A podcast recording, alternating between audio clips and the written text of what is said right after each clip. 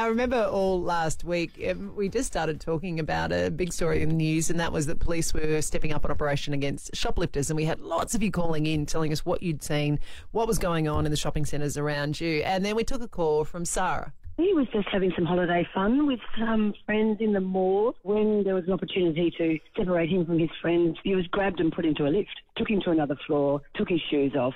They grabbed his phone, asked him to do a factory reset, and then took off. These these are gangs. These aren't just you know kids having a bit of a laugh. There's knives involved. It's terrifying. So that's what happened to her 14 year old boy, Harry, um, at five o'clock on a Friday afternoon in Rundle Mall at the Myer Centre. So we had put in calls to the SAPOL and we caught up with the people who make the decisions to, actually get us to the bottom of what is going on. You're going to hear from them next.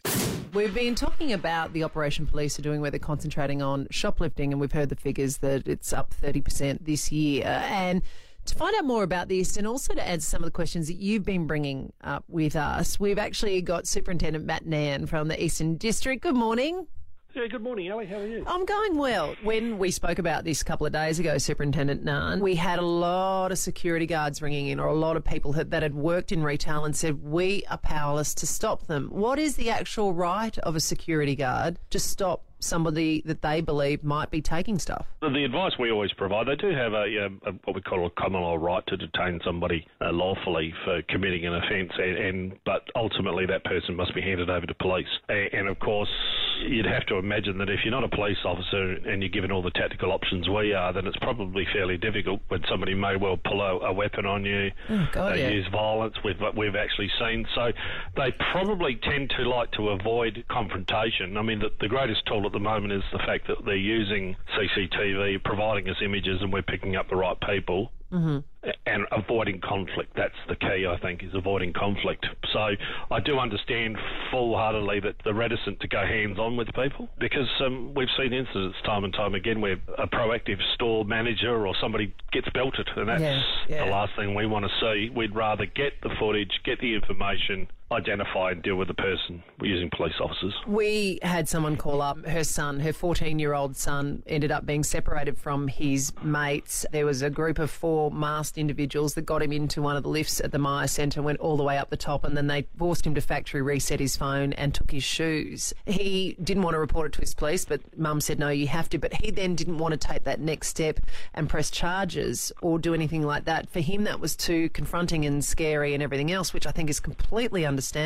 Do you have much of that happening where people are having these crimes committed against them, but they just don't want to go any further with it? Look, we do, and, and probably oh. talking of kids of school age, we do see that, and, and we do see it around all the shopping precincts. Forever and a day, I think that we've all been around the city, we've seen what people might label as gangs. We don't see them as gangs. The gatherings of youths, they do target each other. There is incidences, but what I remind people of, is if they've done it once, they're going to do it more than once. So there'll be another victim. We need to know about it. They need to tell us.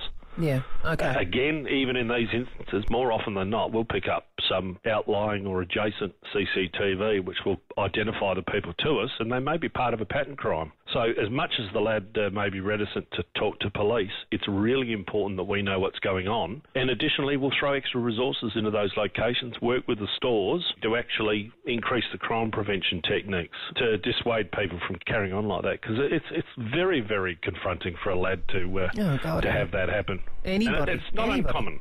Wow, it's wait. not uncommon. Is it more common now? Quite often hear people say, right, I've never seen team crime as bad as it is now and there are gangs roaming the streets. Is it worse now? Than it has been. No, no.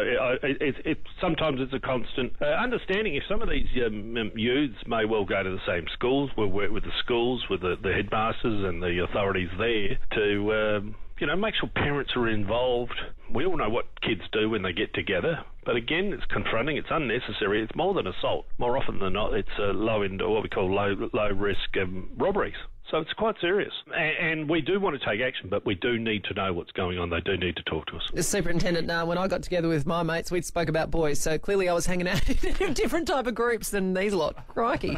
oh, and let me, let me tell you, the boys aren't alone in this. We've got the girls doing the same thing. We've seen it in the CBD. We've not necessarily seen increases, but again, we're moving towards the summer months, one day when it stops raining. And Yeah. um, as we do, we start to see an increase in activity, and, and along with activity comes these sorts of things. Right. And so can shop owners say say in Rundle Mall, expect to see more uniformed police people around their premises. Absolutely. And what we're keen to hear is if they if they believe they're not seeing enough, then through the Business Watch uh, community, we've got connection with our officers to make sure we've got our officers in the right place. And not forgetting, we actually also utilise the uh, CCTV network predominantly around the mall in those areas, so that if people are seeing things and we get to know about it, we'll focus the cameras on it. Superintendent Matt Nunn, thank you very much for your time.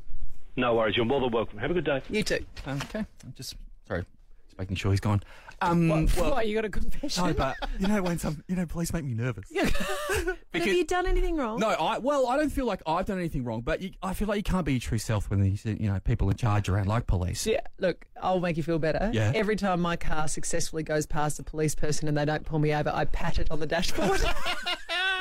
I genuinely do.